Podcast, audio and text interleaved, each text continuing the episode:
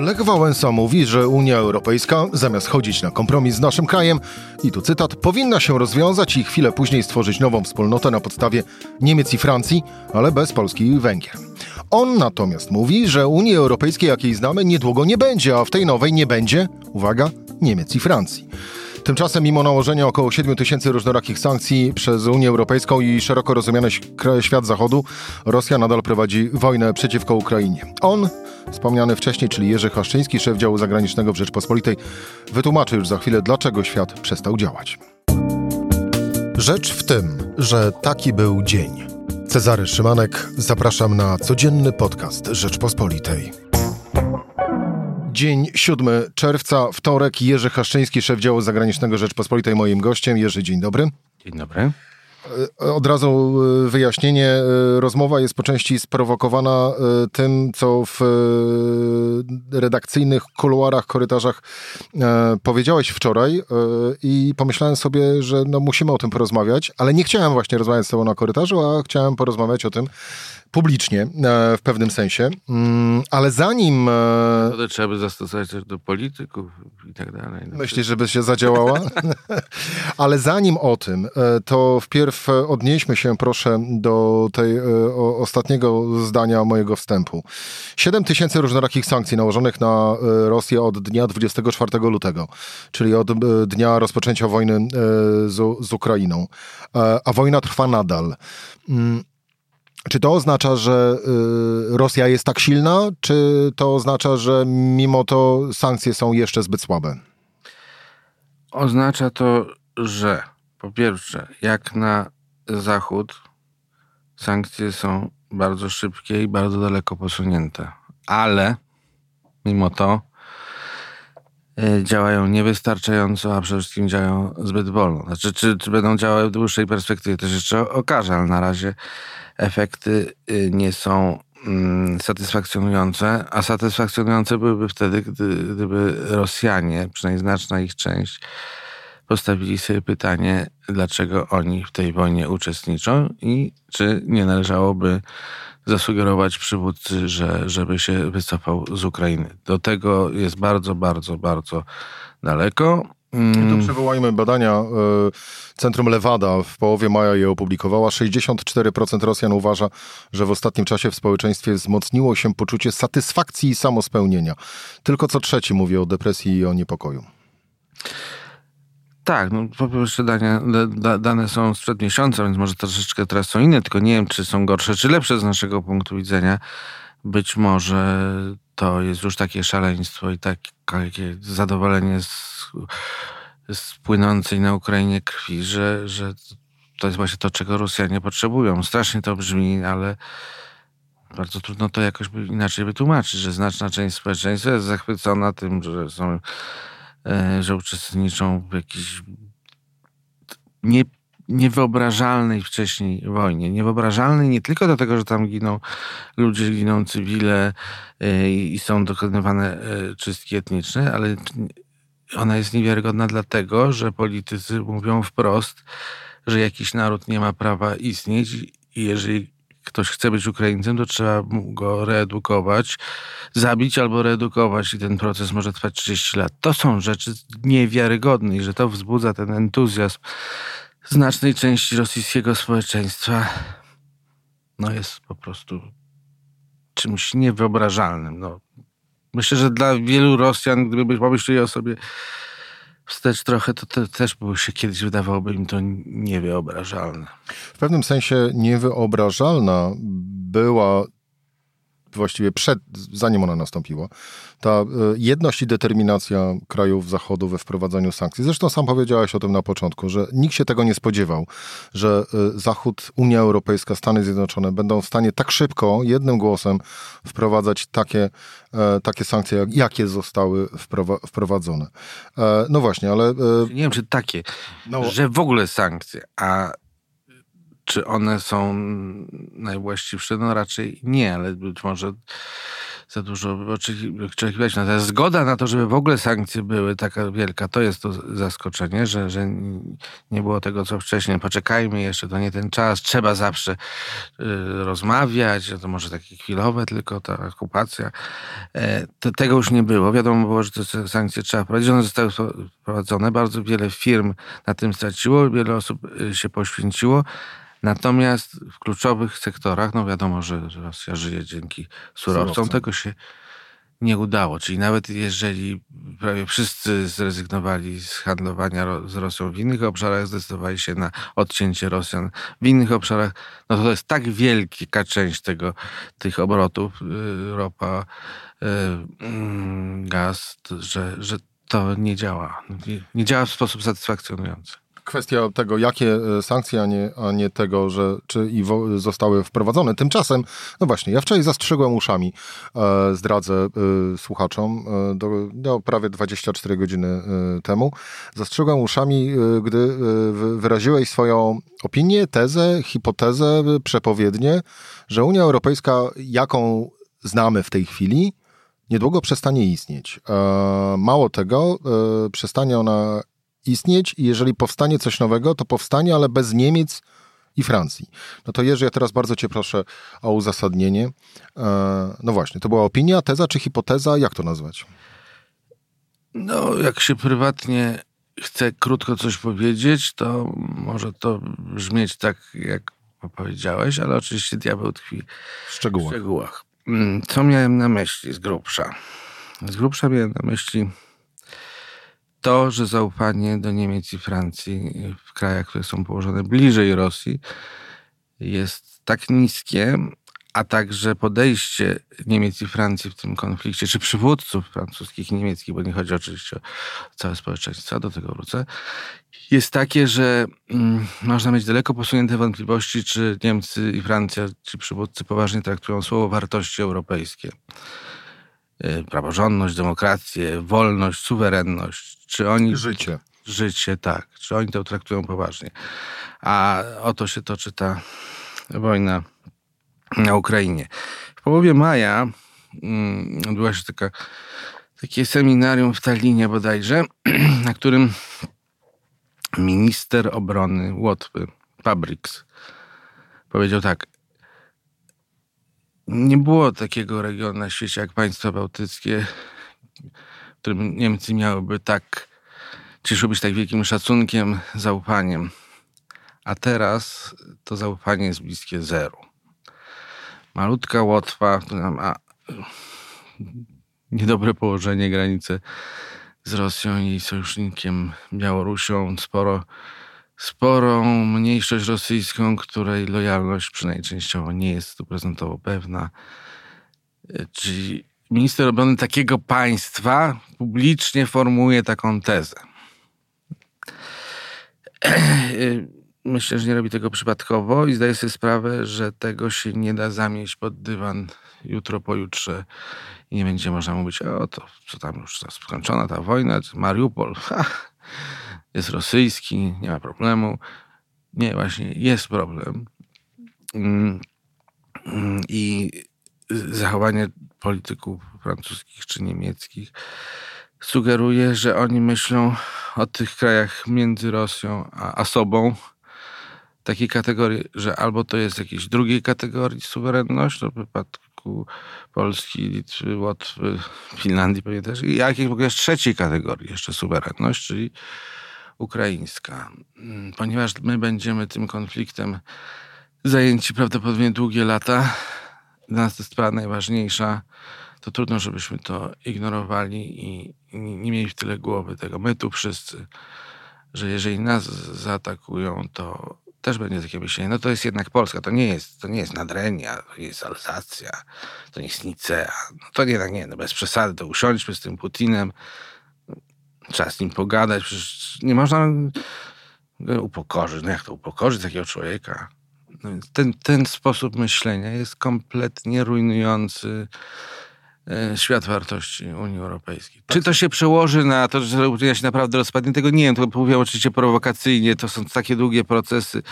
Ta Unia może funkcjonować sobie bardzo długo, tylko że będzie związkiem nieufających sobie państw, wymieniających coś tam między sobą i wysyłających dzieci na studia na drugi koniec Europy. No właśnie, małżeństwo, gdy partnerzy sobie nie ufają, jest właściwie małżeństwem e, nie tyle nawet co z rozsądku, co bez sensu.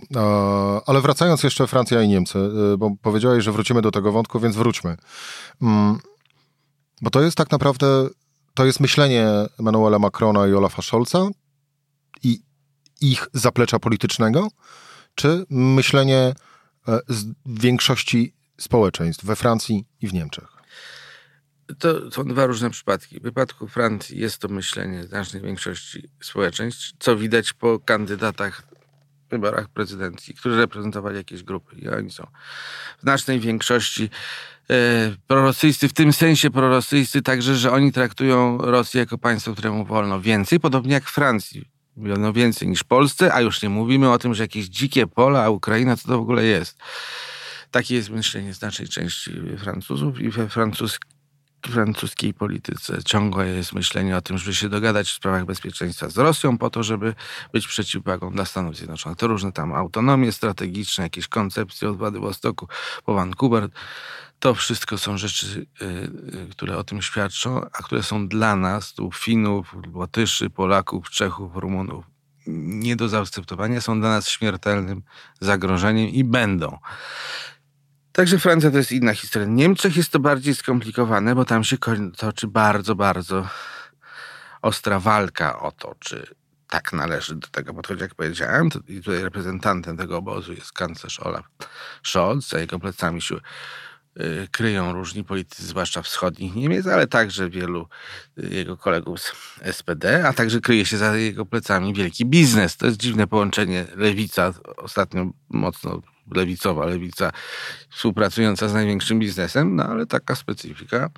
E, wynika to z tego, że ten wielki biznes ma zapewnić e, dobrobyt zwykłemu e, wyborcy partii lewicowych. I stąd jest ten sojusz. No ale po drugiej stronie są, jest znaczna część dziennikarzy, na przykład niemieckich, którzy bardzo, bardzo to wszystko krytykują, to podejście Ukrainy, ten, to, że ona traci, znaczy podejście wobec Ukrainy, to, że rząd niemiecki traci każdego dnia zaufanie swoich partnerów, a Ukraińców w szczególności, klucząc dostawami broni, coś kombinując, ogłaszając, że jest wielki przełom, a potem przez wiele dni nie ma żadnego przełomu. Więc krytykują dziennikarze, znaczna ich część, analitycy zajmujący się polityką zagraniczną, a także część partii politycznych ze szczególnym uwzględnieniem Zielonych, którzy są w koalicji rządzącej i mają największe zrozumienie dla tych słabszych. To znaczy, że oni są oni są cał, całościowo promniejszościowi, że tak się wyrażą. Nie tylko bronią mniejszości seksualnych, nie tylko bronią e, mniejszości e, imigrantów w Niemczech, ale bronią także tych e, państw, które, e, wielu polityków stary, na Starym Zachodzie uważają za gorszych za państwa gorsze, narody gorsze, którym wiele nie można, że ci mądrzejsi Niemcy, Francuzi z, z Rosjanami dogadają, a tamci niech już tam na dole się uspokoją. No ale z tego, co mówisz, to no właśnie, bo powiedziałeś, że y, słowa twoje były prowokacyjne, ale tak naprawdę idąc dalej tropem y, tego, tego rozumowania, y, no to faktycznie można dojść do, do wniosku, że, to, że ten organizm, który znamy teraz jako Unię Europejską, wskutek no właśnie, skutek zapoczątkowanych przez Putina e, działań, ale e, e, tak naprawdę takiej walki o populistycznej dosyć często, o własny narodowy interes, mm, skończy się tym, że sięgając od Finlandii, a kończąc na Bułgarii, Grecji, będziemy mieć jedną Unię, a druga Unia będzie na zachód od Odry. Właśnie nie wiem, t- takie podunie to teraz też są, można powiedzieć, że jak się walczy o środki unijne, no to jedni reprezentują tych płatników, Europa Północna, czy tam jakieś Hanowa Hansa, czy, czy, czy, czy jeszcze ci oszczędni, czy e, Frugal Four, e, a z drugiej strony tak zwany Club Med, klub śródziemnomorski, do którego trzeba dopłacać i, i jako, jako trzecia grupa była Grupa Wyszehradzka może jeszcze z, z, razem z państwami bałtyckimi. No ale Grupa Wyszehradzka przestała de facto Tak, istnieć. Natomiast y, prowokacja polega na tym, że nie zostanie już ta Unia dzisiaj za całkowita 27 państw, do których jeszcze się ileś tam dobija. Ja y, myślę, że to nie będzie za tego pokolenia, ale jeżeli nastąpi całkowita przemiana, na razie nic na to nie wskazuje, tego myślenia w głównych państwach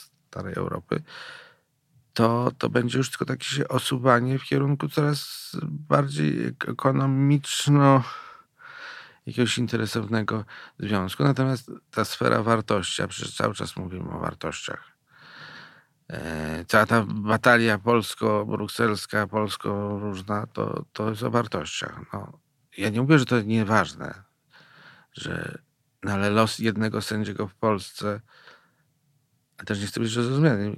Nie podważam tego, że to jest istotne, ale czym jest los wyrzuconego z pracy jednego sędziego w porównaniu z tym, że 10 milionów Ukraińców ma być reedukowanych, wypędzonych i, i, jedna piąta czy jakaś tam część Ukrainy ma być Rosją. Czym to w ogóle jest? I że my to ignorujemy i uważamy, że się... trzeba sobie postawić różne rzeczy na dwóch szaleń. Nie można wyłącznie się wyspecjalizować w obronie jakiejś części praworządności, jakiejś części demokracji, jakiejś części wolności, a, a zapominać o drugiej. Znaczy, to jest bardzo wygodne się wyspecjalizować. Bardzo wygodne. Ale no, bądźmy szczerzy, y, nie ma czegoś tego, jak, takiego jak półdemokracja bądź półpraworządność. No, albo jest demokracja, albo jej nie ma, albo jest praworządność, albo nie ma praworząd, praworządności. Mm, czy Scholz z Macronem mm, tak naprawdę mm, to Mm, są w pewnym sensie, mm, biorąc pod uwagę utrzymywanie kontaktów, te telefony, że nie wolno Rosji e, i Putina e, później e, szkalować. Czy to są w pewnym sensie tacy cisi pomocnicy Moskwy w tej chwili? No to Prowokacyjne pytanie. Prowokacyjne, ponieważ cisi pomocnicy Hitlera, tak mi się kojarzy, więc trochę się boję. No, Chociaż właściwie wielu już uważa Putina za nowego Hitlera. Może skala tej zbrodni, jeśli chodzi o liczby, jest mniejsza, ale ideologia podobna. Właśnie to, co powiedziałem, najważniejsze jest to, że nie tylko on morduje, tylko że jego ideologia zakłada, że nie ma narodu 40-50 milionowego, a ponieważ żeby ubzdurał sobie, że jest, to trzeba go wybić albo jemu to wybić z głowy wszelkimi metodami, gułagami, torturami i tak dalej.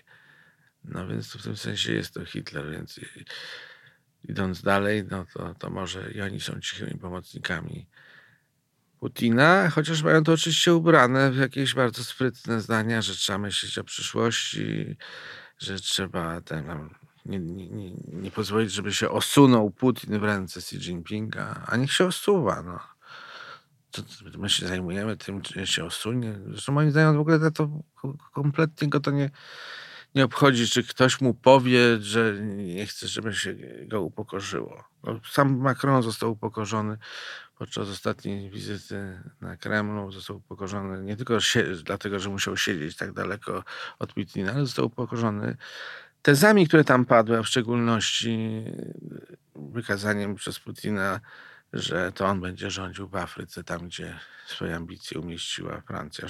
Chodziło o Mali. Został upokorzony. Nie wiem, to jest jakiś syndrom sztokholmski. To jest jakaś psychologia taka dla ubogich może tutaj zaczynamy uprawiać, ale ja tego po prostu nie, nie tylko nie akceptuję, ale ja tego nie rozumiem, po co ten Macron wyzwania i na co on liczy. Jeżeli chodzi o to, żeby zmusić potem Ukrainę, żeby się pogodziła z tym, że Mariupol już nigdy nie będzie ukraiński, po tym wszystkim, co widzieliśmy, po tej obronie, którą obserwowaliśmy, tym największej obronie jakiegoś miasta od czasów II wojny światowej. Jeżeli to wszystko ma się skończyć na tym, że powie Macron Zełenskiemu przez telefon, panie, rezygnuj pan z tego, podpisuj pan, bo my musimy tutaj z tym nieupokorzonym Putinem interesiki prowadzić, no to ja się na taki świat nie godzę. My również. E, zapewne mówię w imieniu większości, większości słuchaczy. Jerzy Haszczyński, szef działu zagranicznego Rzeczpospolitej. Jerzy, dziękuję Ci bardzo za rozmowę. To była Rzecz w tym we wtorek. Cezary Szymanek. Do usłyszenia jutro o tej samej porze.